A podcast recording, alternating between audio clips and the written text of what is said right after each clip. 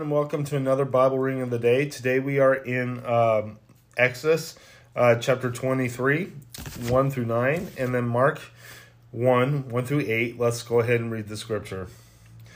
Laws of justice and mercy. Do not spread false reports. Do not help a guilty person by being a malicious witness. Do not follow the crowd in, in doing wrong. When you give testimony in a lawsuit, do not pervert justice by siding with the crowd. And do not show favoritism to a poor person in a lawsuit. If you come across your enemy's ox or donkey wandering off, be sure to return it. If you see the donkey of someone who hates you fallen down under its load, do not leave it there. He be sure to help him help them with it.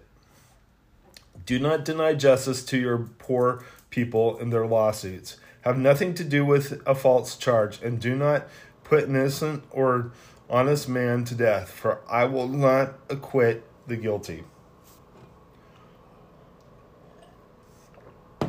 Do not accept a bribe, for a bribe blinds those who sees who see and twist the words of the of the innocent. Do not oppress a foreigner.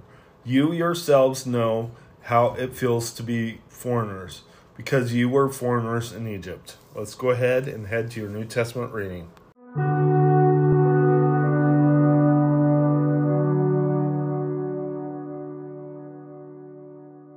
All right, so now we're in uh, Mark 1 1 through 8. Let's go ahead and read the scripture. John the Baptist prepares the way, the beginning of the good news about Jesus the Messiah, the Son of God, as it is written in Isaiah the prophet. I will send my messenger ahead of you, who will prepare your way.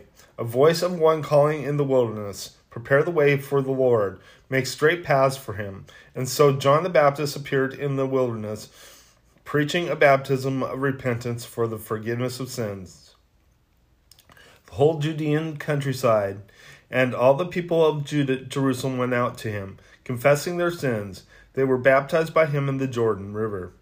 John wore clothing made of camel's hair, with a leather belt round his waist, and he ate locusts and wild honey. And this was his message After me comes the one more powerful than I, the straps of, the, of whose sandals I'm not worthy to stoop down and untie. I baptize you with water, but he will baptize you with the Holy Spirit. Let's go ahead and close in prayer. Lord God, I just ask that you be with us, watch over us, I pray. Thank you for coming into this world and dying on the cross for us so we can be free of sin. I thank you for everything you've done. In Jesus' name, amen. God bless you. Have a great day.